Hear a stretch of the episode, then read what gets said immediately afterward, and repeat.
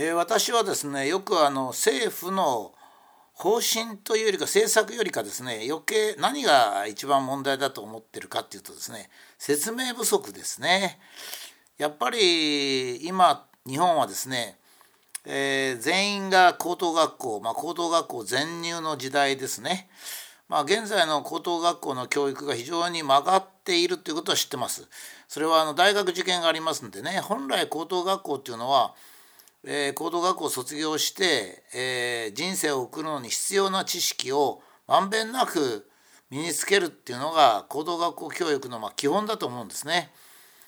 えー、ですから例えば現在ですと政治とか経済が美術とか音楽に至るまでですね一応の教養をつけてそして、えー、幸福な人生を送るというための礎を作るのが高等学校教育だと思うんですね。まあ、高等学校の先生はあらかたそう思っておられると思うんですが残念ながら大学受験っていうのがあってそれもしかもなんか8科目じゃ負担が多いとか言ってですね 1科目か2科目受ければいいなんていうことになってそれでまあ受験中心の教育が行われてると。でこの受験中心の教育でないと子どもたちは勉強しないというは僕の先生の経験ですと間違ってると思われる概念がまあ世の中に流布されてるわけですね。それで高等学校で十分じゃない。それを受けて、えー、日本国民はバカだという政治家が出てくるわけですね。えー、まあ福島原発の爆発の時にある知事が、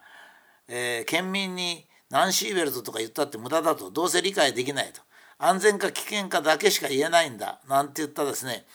まあ、住民を本当に軽視した発言がま出てくる、まあ、そういう感じがあるんですね。今度のコロナウイルスの件についても私はま本当に国民をバカにしてると思うんですね。で、まよくあの NHK とか私もよくテレビの放送に出てたんですがこれじゃあ皆さんが分かりませんよっていうのはですね、ま、標準的には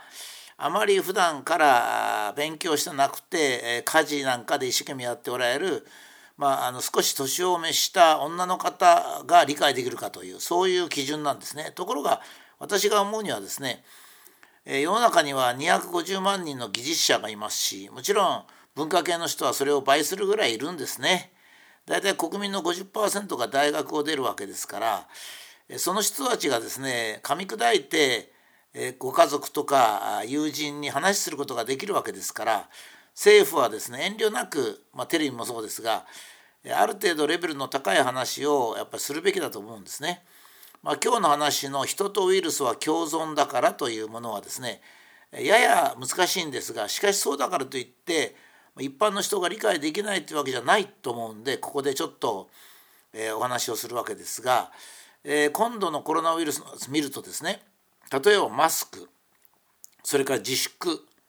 それからさらにはワクチンというんですねこれは全てあのウイルスをやっつけるとかですね流行を止めると、まあ、そういうような考え方なんですね。で本当にまず政府がですね去年の2月頃に方針を出す時に、まあ、政府の専門家委員会っていうのがありますからねそこで一番議論をしてそれを議論した結果をですね経過と結果を国民に知らせなかなきゃいけなかったのは新型ウイルスをその制限するかどうか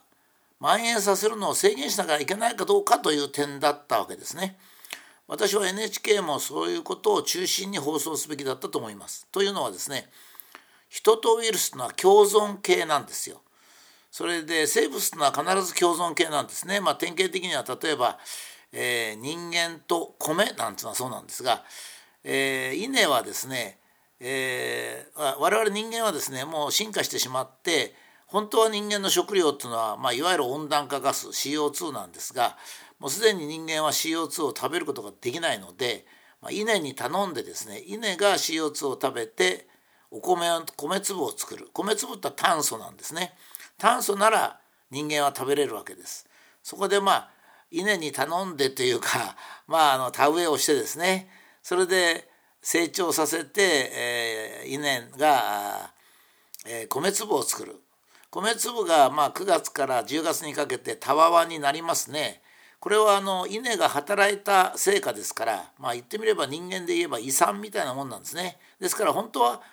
稲はですね9月に枯れなくてもいいんですよ。えー、自分が貯めたですね米粒を食べていけばいいわけですね。そうしますと私が計算すると大体3月から次の年の2月から3月まで生きることができるわけですね。せっかく自分が CO2 を分離して炭素と酸素にして酸素を放出して炭素を米粒にしたのにかかわらずそれを人間にあげてしまって自分は枯れるっていうのはですね非常に特殊な状態なんですがそれがあの生物の共生なんですね。人は稲と共生しな稲と共生しなきゃいけないとすぐ揚げ足取る人がいてですねじゃあ麦はどうなんだとか 野菜はどうなんだみんなそうですね。植物っていうのは空気中の CO2 を採取して取ってですねそれで炭素を作ると炭素で体作るとそれを人間が食べるということですからもちろん詳しく言えば稲も麦も野菜もですね何でもかんでも大根も何も全部、えー、人間との共存系といえば共存系なんですが、まあ、稲が一番はっきりしてるんですね。で、まあ、それから腸内細菌なんかもそうですね。まあ、人間は自分の体の中では中だけでは完全に消化ができないので、えー、腸の中に大量な腸内細菌が住んでいてまあ、それで生活するわけです。これは別に人間ばかりじゃなくて、まあ、一番有名なのはシロアリとかですね植物でもマラカンガとかいう植物がいるんですけどもいずれにしても共存系っていうのは普通の形なんですね。まあ、人間の場合、えー、私武田邦彦のお父さんお母さんからもらった遺伝子が私の体の約半分あとの半分が私と共生している生物の遺伝子ですから、まあ、その意味ではえ人間というのは半分が自分であり半分が共生生物だと言っていいわけですね。でまあ人とそういう基本的なまず考えをまず頭に入れていただいてで人とウイルスってのもやっぱり共存系なんですね。まあ、いろんなウイルスがありましてレトロウイルスとかなんとかって言ったらもう非常に複雑なんですが、えー、哺乳動物が爬虫爬虫類から進化してきたのも一つはウイルスっていうのが随分大きな貢献をしたと、まあ、言われますしまあ、人間の体格全体なんかを決めてるのもウイルスであると、まあ、その他いろんな代謝系なんかに非常にウイルスは事細かに人間の命を守ってるわけですね。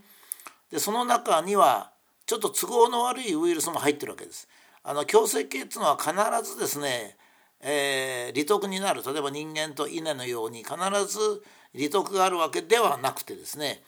その中には人間と共存するけれども人間に風邪をひかすとかなんか病気にするっていうウイルスもいるんですけどそのウイルスも含めてやっぱり共生系なんですよ。ですから人と風邪のウイルスっていうのはですね歴史から言ってこれはもう共生系なんですね。したがってまあウイルスは人間の体の中でしか生きることができない。だからものすごく強いウイルスというのはそのうちなくなってしまう。どうしても第1波第2波第3波と繰り返して、まあ、23年経つと極めて弱毒化したおとなしいウイルスになって、まあ、人間と共存をすると、まあ、このウイルスの研究というのも相当行われておりますが一つ一つのウイルスについてそれが人間の命とどのように関わりあるということが、まあ、きれいに整理されるというところまでにはまだ至っておりません。そうするとですね人間とウイルスっていうのが共存系だとするとですねちょっと分かりやすくえー、人間1人に対してあのウイルスが1億匹必ずペアでいるとしますね。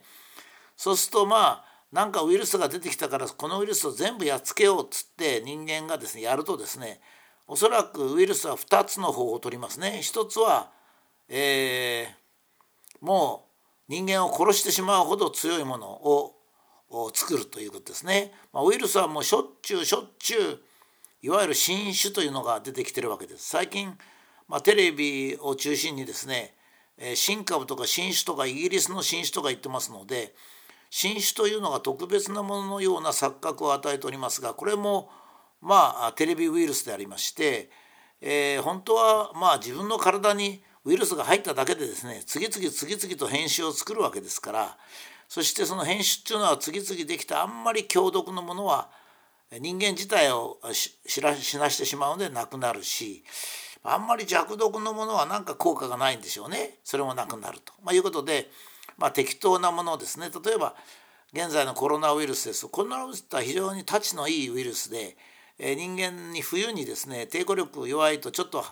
えー、力を発揮して風邪ひいたりくしゃみしたりするんですが、まあ、その程度で、まあ、人間と共存してる。このウイルスがなくなってコロナウイルスがなくなってしまったら人間はもしかしたら死ぬかもしれないんです。これで私がですね一番最初に言った政府の役割はですねまず第一に人とこの新型コロナウイルスというのは共存しうるものかしえないものか、まあ、共存しえないウイルスが存在するのかじゃあどのくらいなのかそれによって日本政府の政策をどうするかというのをまず決めるのがまず先なんですね。要するに日本はウイルスの専門家いるんですよ。感染症の専門家もいるしウイルスの専門家もいるんですね。今度は全くダメでしたね。まあ、特に新型ウイルスを何もしないと40万人死ぬと、まあ、いうような人がいましたが学者でですね私はその論文っていうかまあちゃんとした論文じゃなかったんですが読んでみたら全く口頭無形な論文でした。っていうのは理由も何も書いてないレベルもすごく低いんですよ。しかもマスクもあまり有効じゃなかったし自粛もあまり有効じゃなかったんで全く嘘の論文だったんですね。人を恐怖に陥れるだけの論文まあそれで出世をされるってことはまあ今の日本ではまあ妥当なことなんですけどおかしいんですけど妥当なんですが、まあ、そういうことなんですね。ですからマスクをかけるとか自粛をするとかそれからワクチンを打つっていうのはですねむしろ人類にとって日本人にとって悪い作用をする可能性が非常に高いわけです。僕なんかは悪いと思います。その証拠にスウェーデンがですねそういう政策を取りましたね。スウェーデンは、えー、自粛もしないマスクもしないということでヨーロッパの情勢難しいんですがイギリスとかフランスのようにですね非常に強い措置をした国とほとんどというかむしろスウェーデンの方が流行が少ないぐらいですね。まあ、スウェーデンという国はですね普通はの北欧であるとか背が高いとか女性が美人だとかそれからあのえー、社会福祉が整ってるってなことで皆さん印象があるでしょうけども非常に論理的な国なんですね。例えばあの日本では、えー、人間は死なないという前提で 医療なんかやってますから変なことになってですね、まあ、病院で死ぬ人が多いんですけどフィンランドは人間はあ違うスウェーデンは人間は死ぬということを前提に医療体制を組んでおります。まあ、そういう非常に優れたところもあってですね、まあ、そういうところがコロナと共存すべきかどうかということを考えて政策を取ったわけで、まあ、日本ももう一段ですね政府もしくは委員会もしくは NHK なんかがレベルを上げていただいてですねそしてちゃんとした情報をレベルの高い情報を国民に伝えるようにしてほしいとそう思います。私はその意味でマスクとか自粛とかワクチンというのにあまり好意的でないということになります。